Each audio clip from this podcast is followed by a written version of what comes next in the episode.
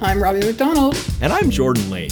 We're two writers who've been friends for 15 years. Recently, we both discovered we have the shared experience of figuring out we have ADHD in midlife. Holy Shit, I Have ADHD is a platform for adults discovering their neurodivergence, as well as a way to spread awareness of ADHD. This is a podcast about ADHD hosted by two people with ADHD. While each episode has a general theme, our meandering trains of thought mean we often cover several other themes in the process. We are not experts, simply two people sharing their experiences of discovering their ADHD in midlife. If you suspect you or someone you know may have ADHD, speaking to a medical professional should be part of your discovery journey. Excellent. I definitely see the stabby little lines there, so that's great. My voice is stabby sounding when I look at it in Audacity. It's always like really spiky. And I'm sure lots of people's like, that's just how it looks, but I always see myself as having a stabby voice. So weird. It's funny. There's like certain things now that I'm learning to recognize in the waveform, like there's one thing that you do from time to time where it's like a bit of a throat clear, and then there's always like the tongue click right after. Do I really? And I've started to recognize that pattern of like, oh, this is what a throat clear followed by a tongue click looks like. And then like, so I just like, okay, look for one of those, cut that, blah, blah, blah. It's very... You don't even have to listen to it. It's just like... Mm-mm. No, it gets scientific. It looks something like, wow, that's great, actually. Yeah, like when I do Kim's, I know what her, like, what she does is, and she hates that. So I know how they look now, and I just like cut it out without having to. Totally. Yeah, the throat clear thing. I hope that's not going to be too bad today, because we're coming into like the kind of rainy season. So there's more dust around, and like the allergies tend to kind of act up a little bit. Mm-hmm. You know what's funny is I was listening to Gabor Maté on a podcast, and he does the thing that I know I do too. When he's talking, sometimes he there's a lip smacking sound, and I know I'm like chronic for that. I try not to, and I'm trying to get better at it, especially if I have like my mouth is dry, or and I'm kind of like, and then I start talking, and I don't even know. But yeah, I was just keenly aware of that listening to another, to that other podcast that. It's just kind of, if you've been talking all day and your mouth gets dry, it does that kind of thing. You don't do that. I never noticed you do the lip smack. I definitely do. Yeah, and especially when I'm thinking, like if you ask me a question, it'll always be, oh, and like that's that it's always a kind of tongue click as I'm thinking of things or figuring out kind of how to respond.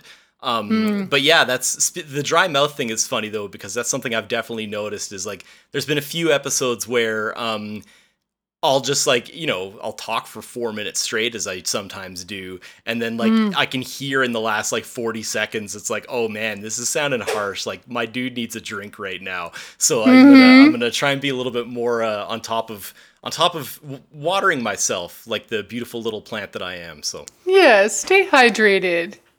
Monsara Jordan. So how was your weekend? It was pretty good. Yeah, 2 good nights of sleep in a row, which always makes me feel like I won the lottery. And yeah, just really chill. Like we went out, walking around, ate some food. Saturday was beautiful. We had a gorgeous day. So it was just nice to just kind of like be out in the autumnal kind of vibes. It's a little strange though, and I said something about this on Twitter. Did I say it on Twitter? I don't remember where I said it. In an email, actually. I was answering Shannon's email today, and I realized that because of the heat dome that we had this summer, a lot of the trees were so distressed that they just kind of they've been conserving all their energy, so we're not going to get as much of the usual beauty that we get in October and September, because a lot of the leaves have just dropped already. Yeah. And so we were walking along, and it was like, that tree's like brown and dead and forlorn looking, and it's like September 25th. All right. So there's that feeling of like something's wrong. Like I feel pretty good and grounded emotionally. I feel like excited about the community capacity thing starting tomorrow. I had a really great conversation with the assistant director of the program on the weekend. Awesome. And the woman who kind of co-created that program, I think her name is Laura. I haven't met her yet. It turns out she had a similar experience to me at the same organization that I worked at. Oh, wow. And her response to that was to create this program to teach people how to truly be community capacity builders instead of just be performative about it and just raise money for people that are already rich. So I thought that was cool. No kidding. So I'm really looking forward to that because I had deliberately left that detail out of my application because I was nervous because where I used to work is so embedded everywhere. Right. But as it turns out, there's lots of people that have, this is, you know, there's a number of people that have had similar experiences that are doing something in response to that. And that just gives me a lot of hope. Yeah. And it makes me know that I'm going to be in a safe space too, when I'm there, to be able to freely express my history and what my real values are and all that kind of stuff. So, I feel pretty stoked, pretty excited about things. Mercury retrograde started though, so yeah, gird your loins, folks. Gird your loins. Jesus. How about you? It was busy and good, but yeah, unexpectedly busy. So I decided on a pretty last-minute whim on Friday to sign up for, I've mentioned on the show before, Dusty Chapora. She's a coach. So she's doing this kind of ADHD boot camp thing that started this past weekend and goes through till next weekend. So it's kind of, you know, like basically getting kind of out of the hole on physical organization as well as like informational organization, you know, helping to build habits and structures to kind of keep that stuff, keep yourself from getting into a hole again, all that kind of stuff.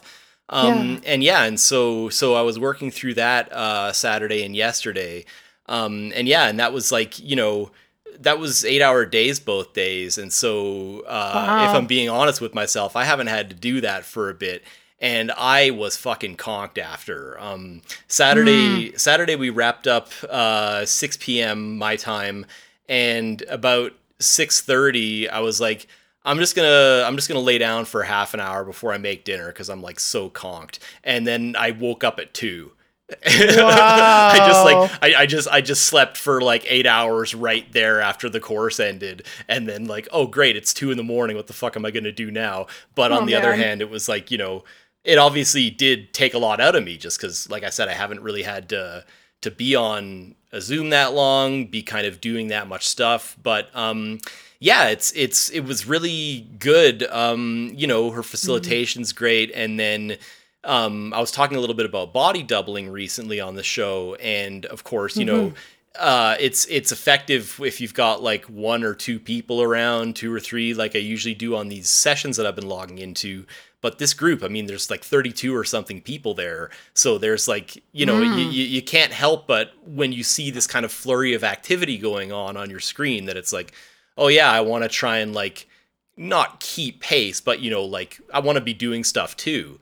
So yeah, so it was good. An intense couple of days, but a productive couple of days. But that was the bulk of my weekend was taken up with that stuff. So wow, yeah. That's so cool that you're doing that though, because I feel like when I had the budget, I would like to kind of get into that some more. Like for me, it's just like the messiness of where I put things on my computer. And I know you had like this system that you explained to me, which I've not retained, like about like when you're storing things and like, yeah, I really need to like, you know, information trees or whatever they're called, need to like get a better sense of that. Cause I just call things the most random things. And then I even have like multiple folders for the same thing with different names, you know? You know, it's like the Holy Shit podcast, the Holy Shit I Have ADHD podcast, the Holy Shit Jordan podcast, the Holy... Like, and it's just like none of it makes any sense. But it does at the time for me. It makes all the sense in the world, right? So, yeah, I would like to kind of get into that a little bit more so that when projects get a little bit more complex and long going, that I am able to retrieve what I've created. You know, like when I was writing the thing for the Patreon page, I know I've started that 3 times. I just don't know what the fuck I called them. Yeah. So I couldn't find any of them. So then I just like, when I had warmed up doing some other work, I was like, well, I'm just going to do it now. And then I'll call it something obvious so I know what it is and then put it up in the Airtable so that it's like at least in more than one place. Locate the damn thing. Good grief. So yeah. I literally can't remember right now if I told this story on the show last week or not. But yeah, like that's such a thing as far as like you talked about, you've started this thing 3 times, but you don't know where it is. That's the funniest thing about trying to kind of develop these habits and develop consistency and develop systems is when you're so used to flying by the seat of your pants that you forget about the times when you use the systems. So like I was the other day when I was prepping for my first one of these improv classes, I was like freaking the fuck out because I couldn't find any of my previous lesson plans that I was using. And I was searching through my hard drive, like improv class, all these different keywords and not coming up with anything. And that's because I had the foresight 6 months ago when I was developing all this stuff to do it in Airtable so that it would be accessible from everywhere, so that it wouldn't get lost, so that it wouldn't be something like, oh, I can't remember what I named this file and now I can't find it. But the problem is that I didn't remember that I had done this like easy, great thing for myself already. You know, it's like when I would tear the house apart trying to find my keys, and it's like, oh, what fucking asshole hung them on the key peg?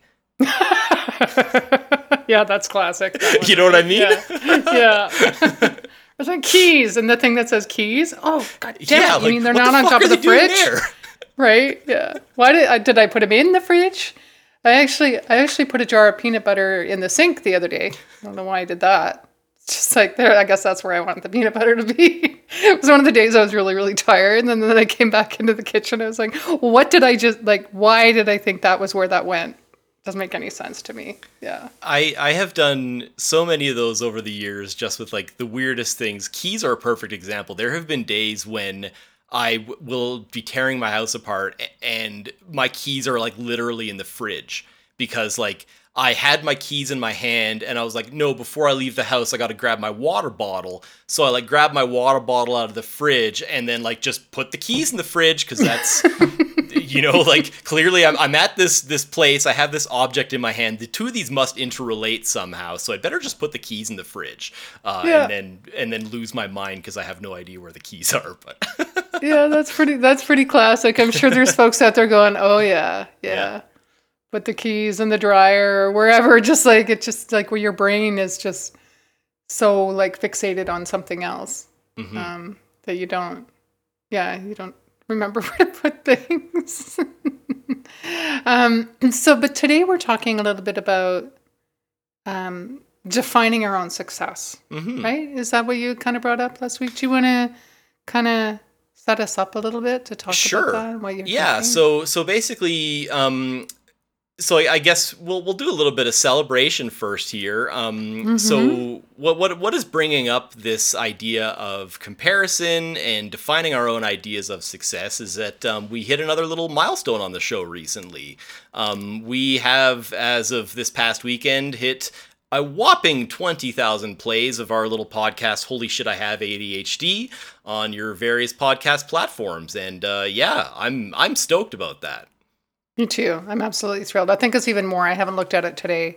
But I was so thrilled to see that because that just means, it just means so much that like that number in our kind of age of everything having to be scaled might not seem that large, but in my mind, that's like a lot of different people that are feeling less isolated and alone in hearing us share our experiences.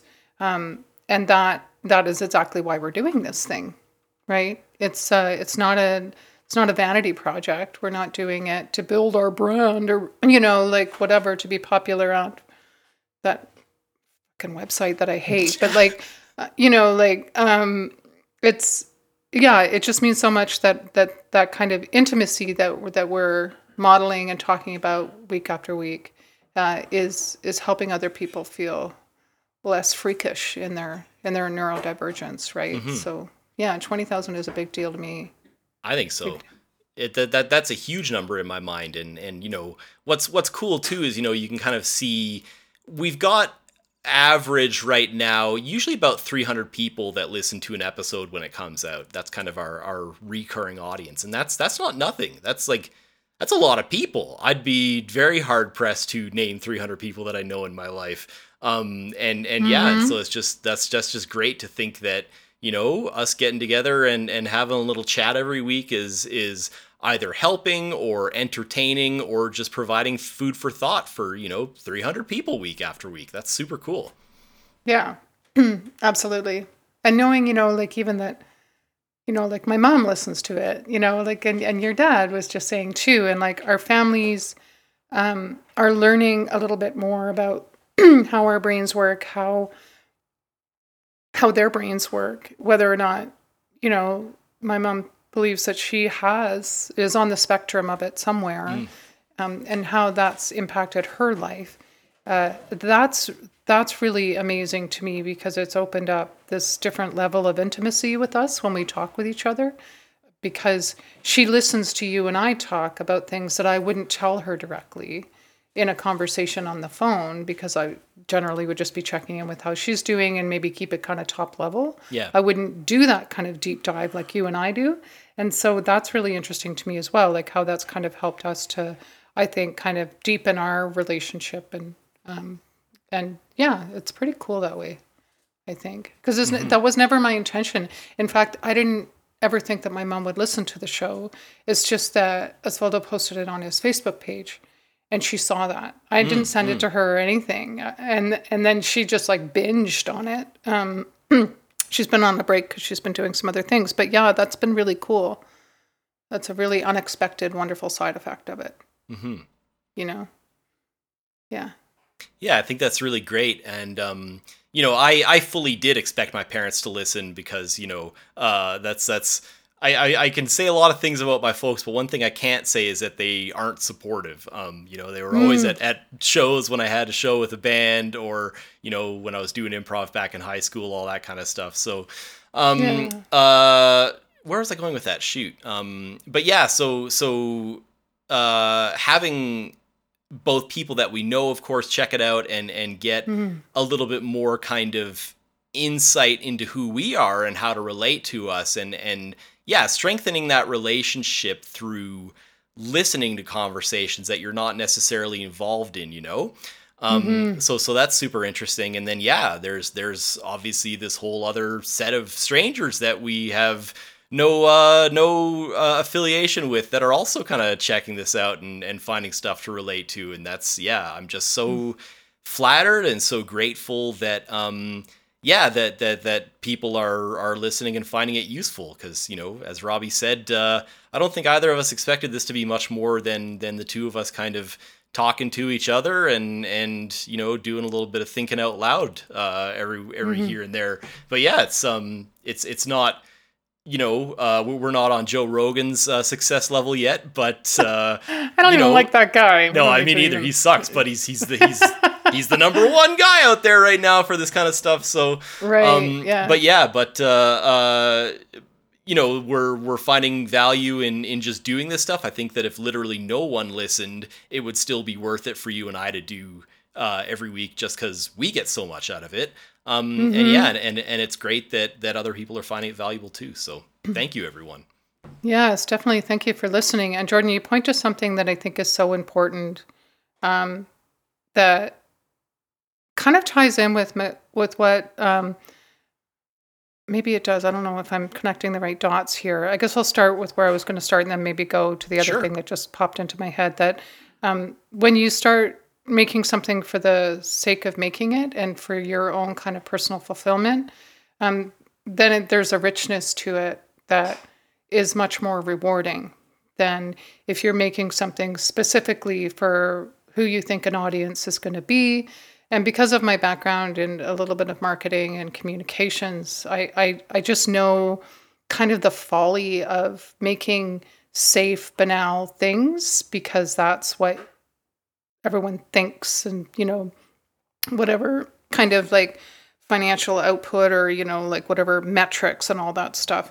And then this like really safe, boring content gets made.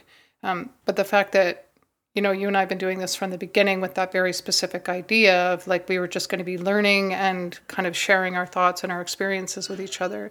And that kind of sincerity and authenticity is what people generally will gravitate towards, right?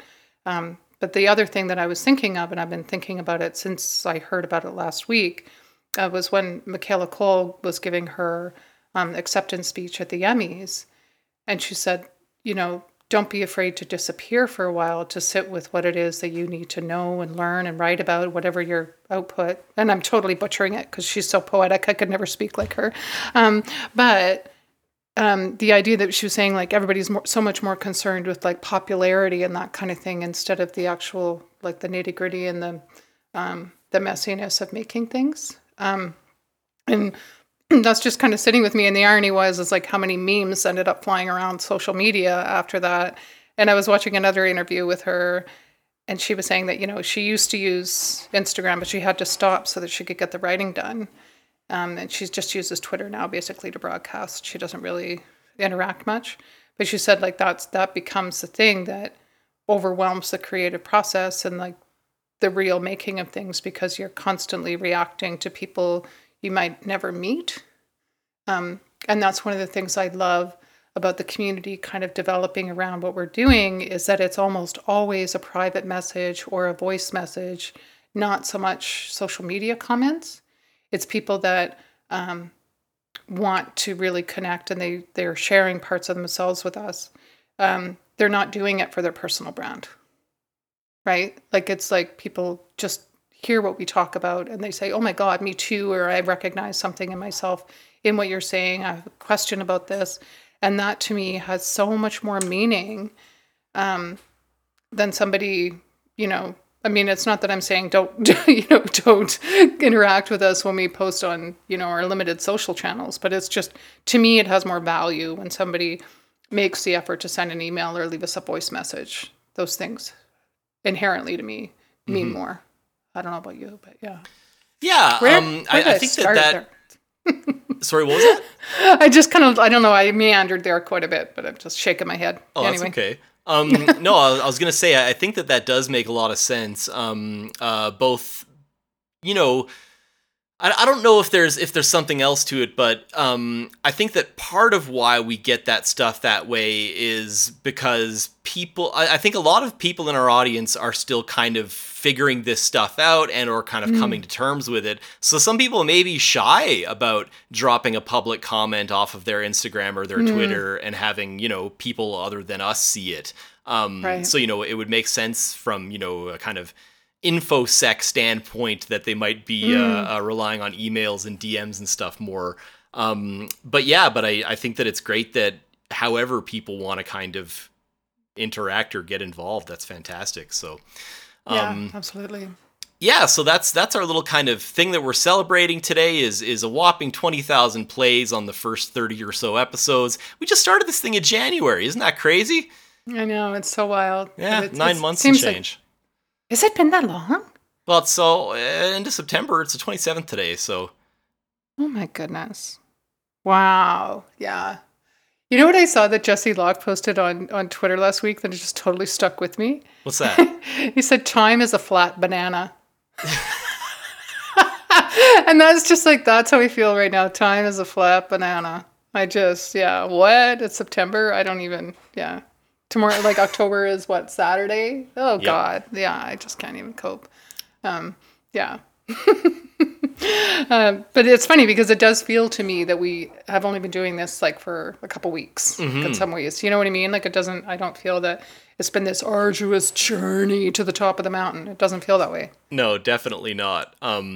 And so we've got our little kind of our small but loyal audience, and you know, I think that we hit a pretty big number at a pretty short point of time. But of course, how would we know that if not by comparing ourselves to someone? I'm guessing at that based on friends that I know who have started other podcasts. I've got a bunch of friends actually that do podcasts, probably dozens or something, but you know, and some people have way fewer listeners than us, and some people have way more listeners than us. But anyway, all of that is a very long way of getting into. We were going to talk about basically setting our own kind of ideas of success and defining that for ourselves, and a little bit about kind of the trap of comparing ourselves to others and keeping an eye on other people to try and kind of judge ourselves by, using other people as a yardstick for our own achievements. So, yeah. Which, I mean, and this is like sort of on the border of common knowledge now, and like social media is the absolute worst for that, right? Because you're seeing like somebody's, you know, branding a lot of the time, somebody who's actually like sat down either with a team or somebody and brainstormed and then like scheduled things, and like that's not really how we live, right? And when you think of everything, Charlie Kaufman spoke about this so beautifully years ago, like when everything is marketing, nothing means anything anymore, right? Like it's just like, so if you and I are, and I know I've been doing it too, is like if I think, oh, well, there's not really anybody kind of like showing us any love on Instagram or whatever. And it's just, you know, it's so, what's the word? It's kind of empty to really be even having that yearning feeling anyway, because that wouldn't even mean that much to me because I know how it all works. But at the same time, I still would like, you know, a little more, I don't know if validation is the right word, because even one email for me is so validating, or if somebody leaves a voicemail, that's just like, I'm glowing, you know, for a week. So yeah, I haven't been, I've listened to like one or two other ADHD podcasts that have been quite valuable to me. And they're often structured in such a way where it's an expert that comes in and gives some really valuable information. And that's great. And those are usually only about half an hour. So I don't even feel that the need to kind of compare myself to that, or, you know, I'm going to forget her name. What in the ADHD? She's very famous on YouTube. She's done a TED Talk, and she's a lovely person. And I don't even think about comparing myself to that or her, because her experience is so different. And so the people that I see that are like getting a lot of attention, getting a lot of media interviews that have huge audiences, I don't feel that what we do is quite like that. So I don't necessarily feel like, oh shit, man, we're not doing it right. I feel kind of like, that's great that they're out there doing that. But there is still this little bit of a pang that's like, oh, I hope people discover us in the same way. But I also understand, like, I really see the value in like having, you know, shows and whatnot that give people the tools that they need to be able to cope in this messy world, right? Like what we do is more kind of, we're mining the sort of emotional depths, I feel, a lot of the time, right? Like, you know, last week we did talk about the vagus nerve, which has been a great resource for me to know about that. But like we are always reminding folks, we're not experts, right? Like this is just very much like our lived experience. But yeah, the comparison spirals for me have often been really hard, just in general in my life. So when I think about people who I went to journalism school with, and one of them is now like the executive director of Redpoint Media. And she was my roommate in school, and like we were great pals, right? And she even helped me out a few times kind of after that, got me some great gigs writing for Swerve and whatnot. But, you know, now she's doing that, right? Like, you know, she's a homeowner, and she's a, you know, a parent. She's got all these like responsibilities, right? And Tyler, who was my other roommate, is off, I think, in the Windsor Star. He's like managing director or something, right? But yeah, I try not to hold on to that too tightly, because it just makes me feel inept, even though I'm on my own path, right? Was that the direction I meant to go? Who knows? I don't know. Yeah, I think that's. I think that's key, what you were talking about being, you know, recognizing that you're on your own path, because I think that if we were to just say, okay, we got to wrap the episode up in the next 30 seconds, that would be the biggest thing is, you know, don't worry about anyone but yourself, because it's a trap. Like it's a really, really easy one to fall into, and a tough one to kind of get out of, you know, making those comparisons to people. And so, for example, you just brought up Jesse. So Jesse and I started doing music freelance writing around the same time. That would have been like mid-2000s, somewhere around there, 2004, 5, 6. And yeah, so same thing, you know, like I think I look at where he is, you know, he just filed his first feature for The Wire, which is like, in my opinion, the ne plus ultra of music journalism, and somewhere that I have personally wanted to write for since I was a fucking teenager. I assume him too. But yeah, and so, you know, it's like I think back to, you know, this year and a little bit of 2020 and how many freelance pitches I've sent out and how few of them got accepted. And then it's like, God damn, man, like I can see that he's out here able to do this, and he's always got features coming out and presumably, you know, pitching 5 pieces a day or whatever, at least to different outlets and things like that. And it's really hard not to beat myself up about that and be like, well, if your attention wasn't all over the place and you had, you know, decided to stick with this thing that you liked and were good at, i.e. like music writing or whatever, maybe that's where you would be too.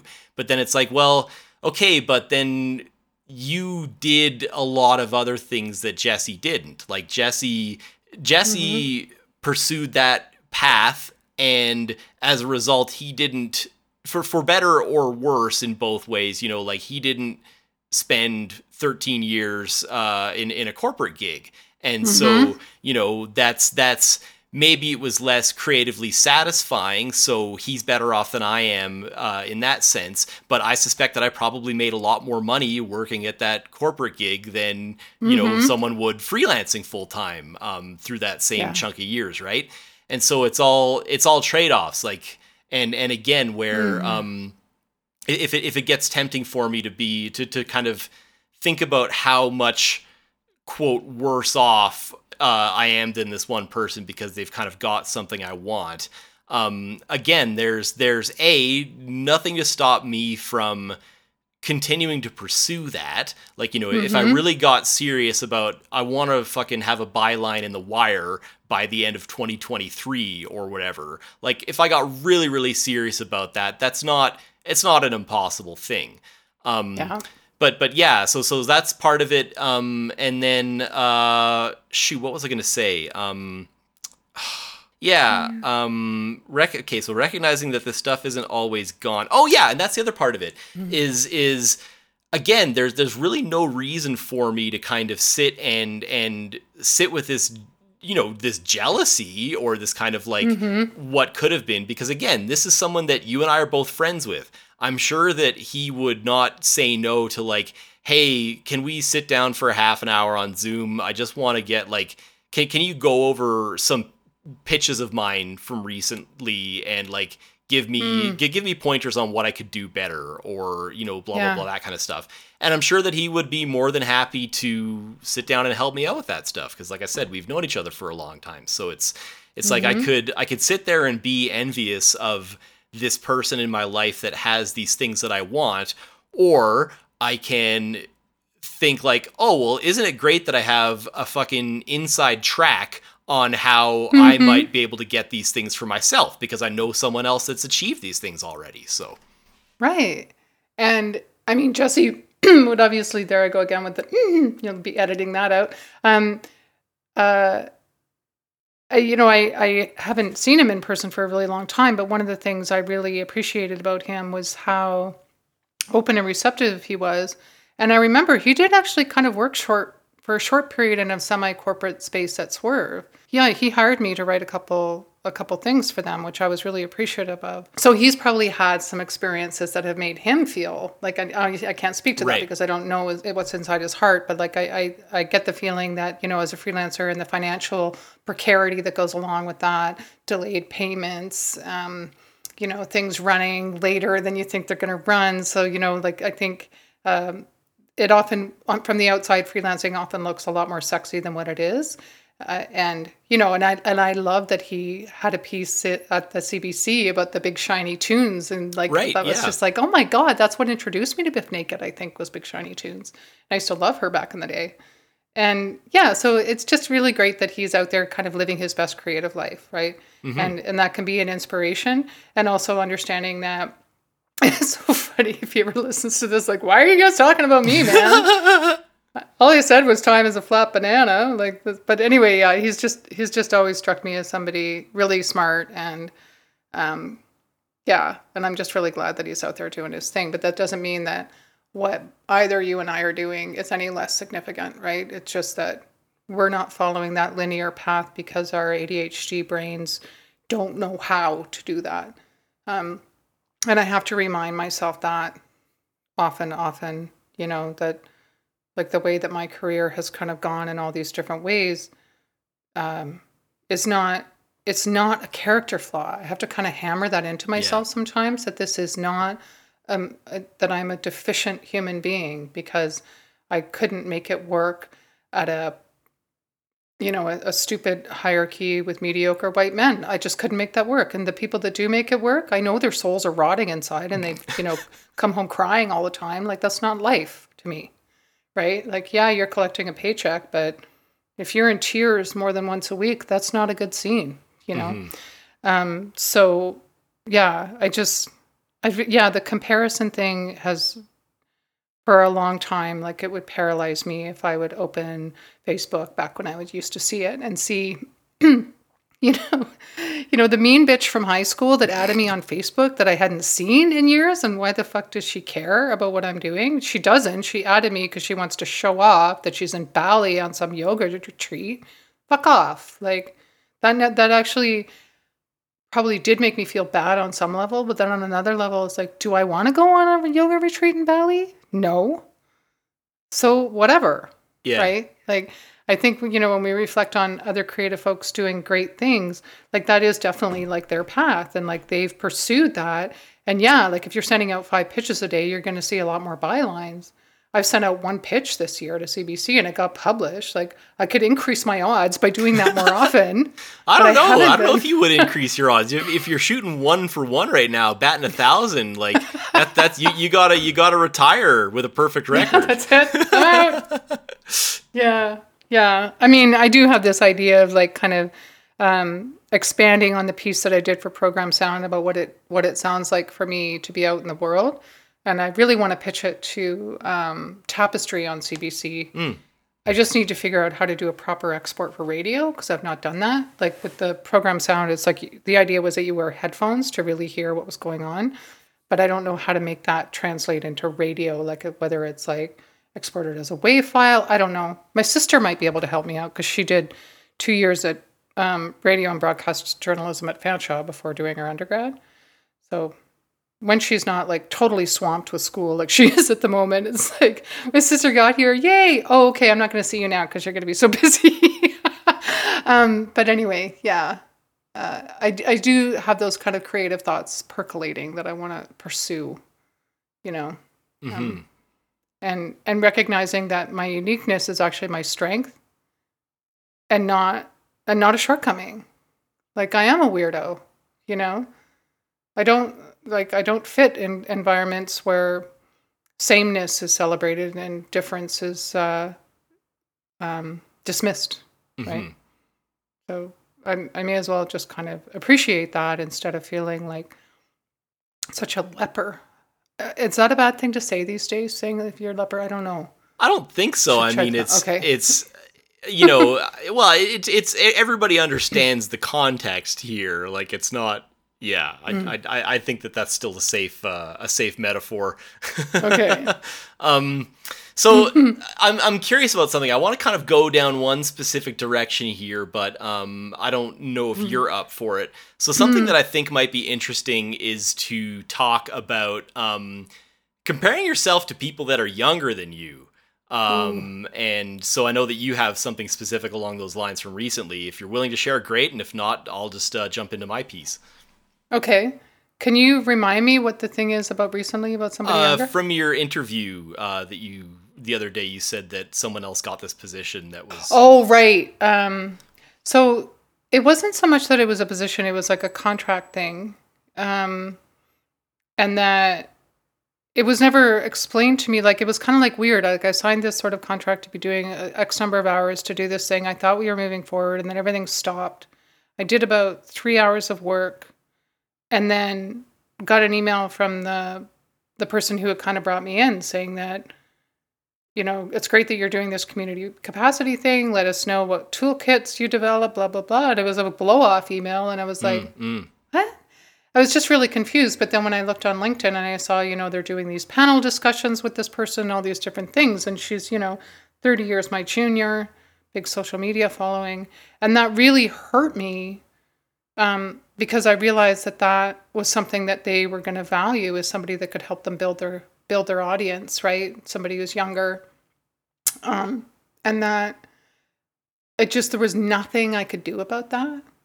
But I also realized, like, that was the event where I had a migraine in the middle of the event. I probably wasn't, you know, showing up and impressing them or wowing them with my enthusiasm for the thing. And maybe it really didn't have anything to do with the youth or the social media following. And it's funny because I'd pretty much let that go. And Owen and I were talking about it when we were out at one point. And he was like, ageism is everywhere. There's nothing you can do about it. Like, and I have to recognize now, even though I don't necessarily feel like a woman in her 50s, I am a woman in my 50s. And when it comes to things like marketing and forward-facing kind of things, youth is more valued in that than lived experience. That's been my impression. I think it's flawed. I don't agree with it. I think it's total bullshit. Like, I think I bring a lot more to the table than somebody who's like fresh out of grad school, right? But I can't fix that. I can fight against it, but I also don't want to turn into the person who's on LinkedIn bitching about it all the time, because that's toxic too, right? And LinkedIn lately, I don't know what the hell they're doing. It looks too much like Facebook, but like, I don't want to waste so much of my precious creative energy feeling shitty and feeling reactive and like an angry chihuahua on social media growling at everybody. That's not really the vibe I want in my life. I want more peace. Yeah. Does that all make sense? Like, oh, totally. Like, yeah. So there's things that I can't fix. Like, I don't want to be younger. I was kind of an asshole in my 20s. I don't want to be that person again. I've grown so much and I've, you know, moved on with my life, and I've done things that I'm actually genuinely proud of. And I've been there for people in a way that is meaningful to me. And so that I'm trying to hold on to. Yeah. And tell me your story about that. Well, I was just thinking about the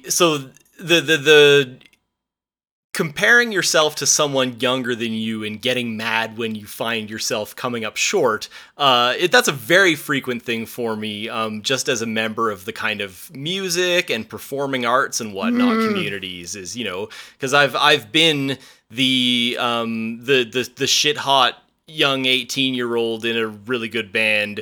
And I've also been the old guy in an old guy band with a bunch of old guys, you know, getting his lunch ate by the opening act and getting made fun of or whatever. Like, I've been on both sides of that. And yeah, and so that's... Opening act were assholes in that situation, by the way. Anyway. Well, yeah, no, that's actually a very funny story. You know what? Maybe yeah, I'll dive into that one real quick. So we played this show at where was it? At the Stetson, RIP. And this band opened for us, and just these guys that were probably, I don't know, 10 or so years younger than us. And just, they were just being fucking dicks. Just, you know, the same shit that I would have done when I was 18 of just like assuming everybody who's older than me is a dipshit that doesn't know anything and blah, blah, blah. Anyway, and so I'm getting my drum set up, and I can hear these two guys, whatever you want to call them, these two young people standing off to the side, pretending to whisper talk shit, but doing like conspicuously loud so that of course I can hear and whatever. Anyway, so it was just really funny because so they play their set and blah, blah, blah. And then later on that night, that I was talking to someone about something, and one of them was nearby and overheard the conversation. And basically it was that, you know, we were talking about this other band that I had been in. And that was when the fucking drummer and the guitar player, these two guys that have been making fun of me, realized that like, oh, they actually fucking love me and can't get enough of me because of this old band that I was in like 5 years before that or whatever, that they were all over and blah, blah, blah. And I was just like, oh, I see how it is now. Now I'm the fucking cool guy. Like, fuck off, you little dipshits. But wow, so, isn't that amazing? Yeah, no, it felt good in the end of it, but the first little bit of it didn't. Obviously, getting made fun of sucks, whether there's merit to it or not. But Yeah, so that's something that, like, it's weird being the old person in a young people space. And so you see that in, like I said, in music. The one thing that I absolutely love about having gotten back into improv is just meeting and spending time with people that are totally outside of my demo. You know, like, there's a lot of people around my age, but then there's also a lot of people who are like 18, 19, 20. And there's also a lot of people who are, you know, in their 50s and 60s. Like, it's a really, really great kind of range. And yeah, and so that's like, that's another thing where, you know, like, when I see someone, who's a musician, maybe they're way younger than I am and way better at their instrument, or if I'm at doing improv and there's, again, someone who's literally less than half my age and just, like, absolutely killing it with, you know, a lifetime less training and workshops and all this stuff than I have. And it's really easy to get into that comparison place and be like, well, what the fuck is the point of me showing up for any of this shit then? If, like, you know, if there's people half my age that are way better than this already, better than me at this already, like, what do I even need to be around here for? And that's, you know, it's not only untrue as far as, like, it's self-defeating to think that stuff, but it's also untrue in the way that, everybody brings different things to the table, especially with improv as compared to music. You know, everyone brings different skill sets and different points of view and whatever it is that's special about themselves to the table. And so being the best improviser doesn't necessarily mean you're going to have a good show. You know, it's like let's say you made a band. And, you know, you were like, well, we're going to make the best band in the world. So we're going to get the best bass player and the best guitar players and the best drummer and the best singers. You're going to have 5 absolute egomaniac assholes soloing over each other. And you're not going to have a great time at that concert because you've got all the best people there doing their jobs. But because they can't work together and want to, like, you know, big themselves up or whatever, you just end up with this kind of cacophony. So it's a lot more like, even if you're not the person who is always getting the big laugh, you are just as valuable to that performance because you can't just have 5 guys doing punchlines. There needs to be a setup. There needs to be serious scenes. There needs to be all these different kinds of things, adding that variety to make for a good show. So yeah, that's so true, Jordan. And, like, it's often in those, like, little bits of glue that are holding things together where all the nuance is, and, like, that it's so important. And, like, having a bunch of superstars together, just, yeah, it would just make for a hot ego mess, right? But I think it's true that when you're younger that you're more inclined to want that, like, to want the spotlight, to be the star of the show, and to want to be really seen as the up and coming or whatever, right?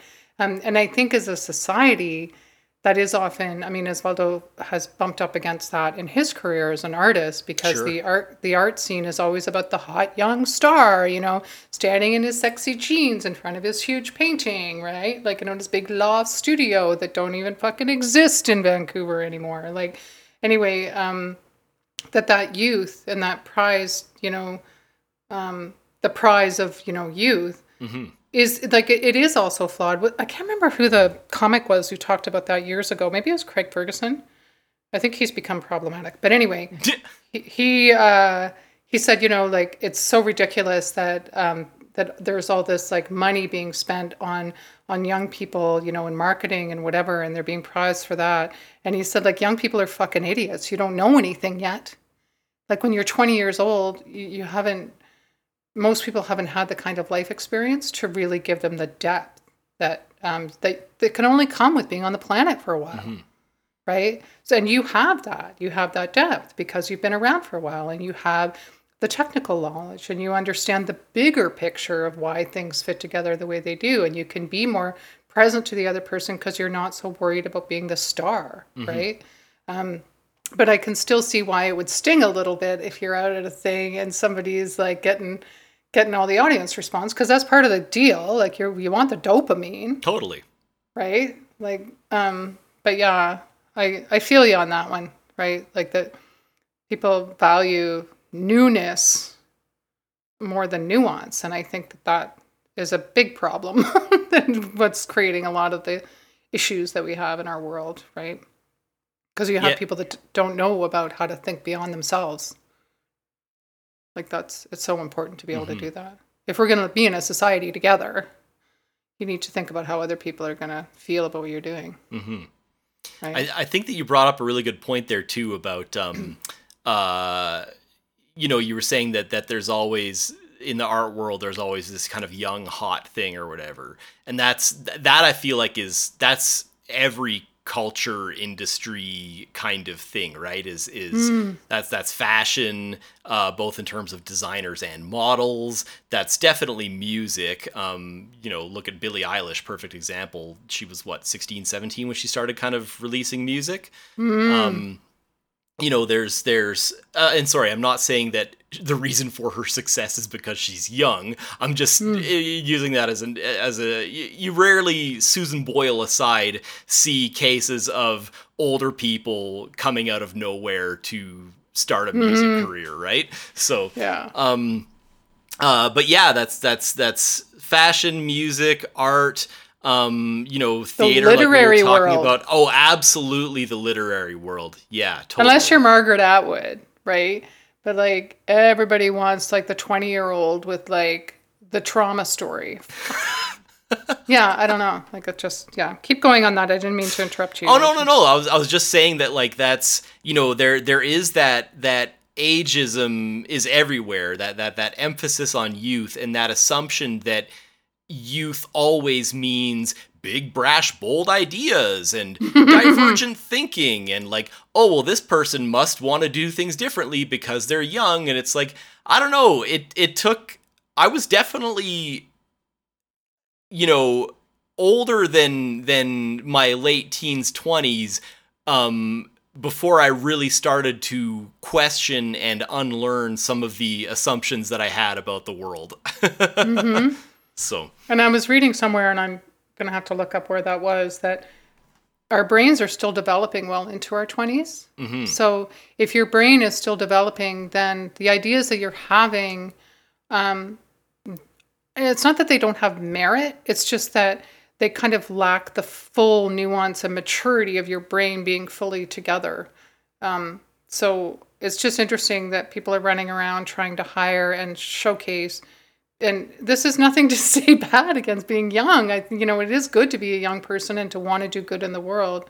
But to kind of like drop the idea that it's like the only way to view the world, like that, like there are other voices that matter and other voices that have been around for a while that can contribute to that. It doesn't need to be an either or, I guess is what I'm trying to say. Right? Like there can be like bridges across generations where you learn from each other, right? Instead of like, directly competing for, and let's face it, attention is kind of the economy more or less these days, right? So if, the attention economy is saying, well, if you're young and shiny and you put silly little stickers on your face, but the people that are doing that are being told that's the way that they succeed, right? So I don't even call that narcissism anymore. I've come to understand that is like a conditioning response. Like, this is the only way I'm going to get any attention, so I better do this.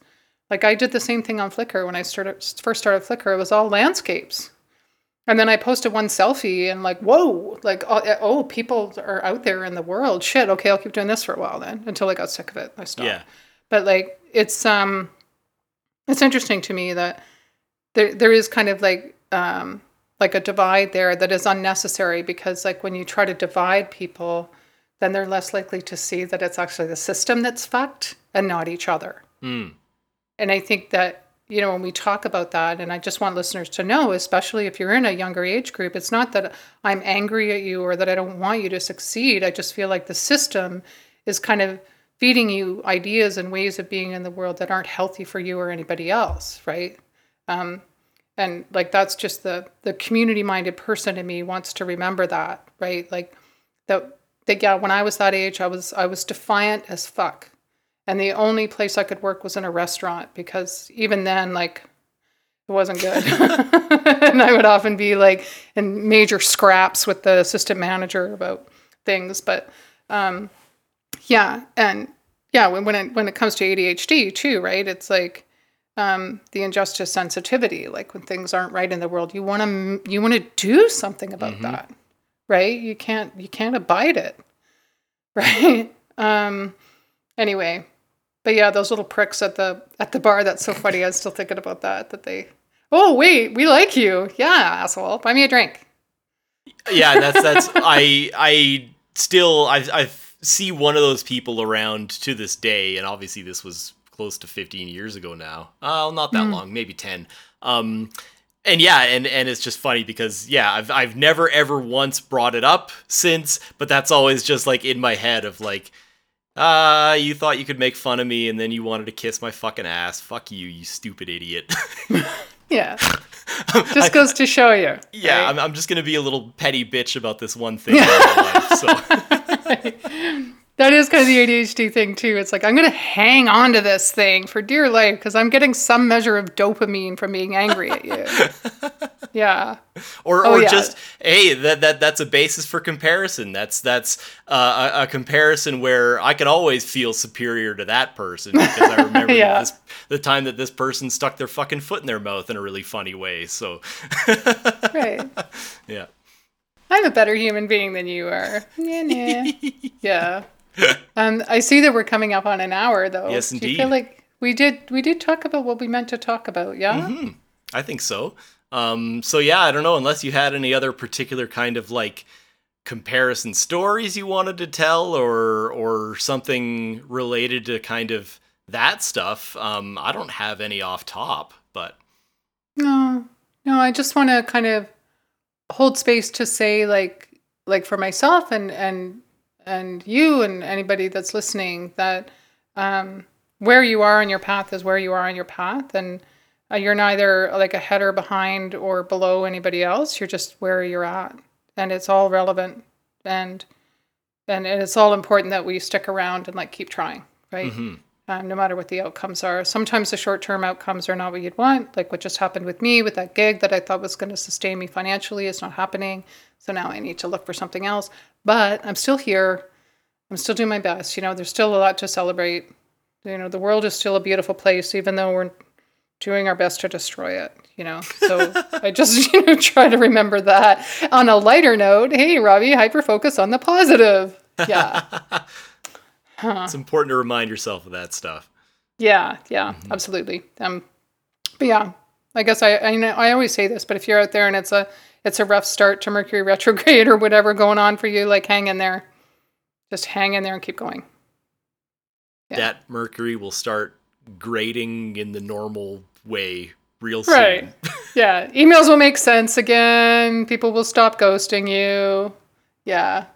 All those things. I never look forward to like the people from my past springing up in Mercury retrograde. I'm like, who's it going to be this time? I hope maybe it'll be a good thing. I wonder if you reached out to me in a Mercury retrograde. Now that I think about that. Ooh, interesting. That'd be interesting to find out if that was actually happening at that point. Because it was kind of like we had lost touch a little bit. And then it was like, oh, hey, me too. I have ADHD. Great. I shouldn't say me too. Me as well, because that's a different thing. Well, I think that, yeah, I don't know. That kind of stuff is tough for me. I get the intention there, but I don't think that we should eliminate the phrase "me too" from English because of this one connotation that it has now. Like, yeah. Yeah. I mean, I absolutely love what Tarana Burke is doing, and I want to read her book Unbound. It's funny that that was my Twitter handle, Unbound, for the years. Yeah. Not that I have anything to compare there because her life experience is so much different. But yeah, I love what she's doing. Anyway, on that note, what are we wrapping with? Are we going to say anything? What do we have to say about anything? Well, thank you to our 300 average per episode listeners, as well as anyone who has at any point given a play to any of our episodes, contributing to this giant pool of 20,000 plays that we're now swimming in, diving into like Scrooge McDuck into his vault of gold coins. And speaking of gold coins, thank you especially to anyone who's given us any money to do this podcast, including our patrons over at patreon.com/holyshitihaveadhd. Lindsay, Dave, Jill, Paige, and Brianna. And if you would like to join their ranks, for as little as $1 Canadian a month, you can help us support the podcast. We've also got transcriptions of the most recent episodes, and we're working our way back through the old log, and there will be some other written material popping up there real soon. So thanks so much for checking that out.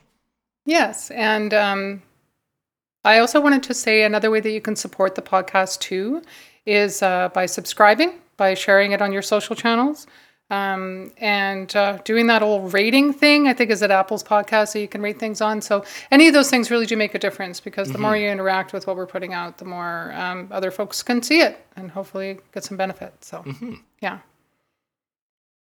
Thanks, everybody. If you enjoyed Holy Shit, I Have ADHD, subscribing to and reviewing it on your podcast platform of choice helps more neurodivergent folks find us, as does following and promoting the show on social media. A full list of platforms is on our Anchor page at anchor.fm/holyshitihaveadhd. While you're there, why not leave us a voicemail? You can also share your thoughts on this episode or your own ADHD experiences with us at, you guessed it, holyshitihaveadhd@gmail.com, or via our social media pages in the episode notes. Bye for now, and hyper focus on the positive.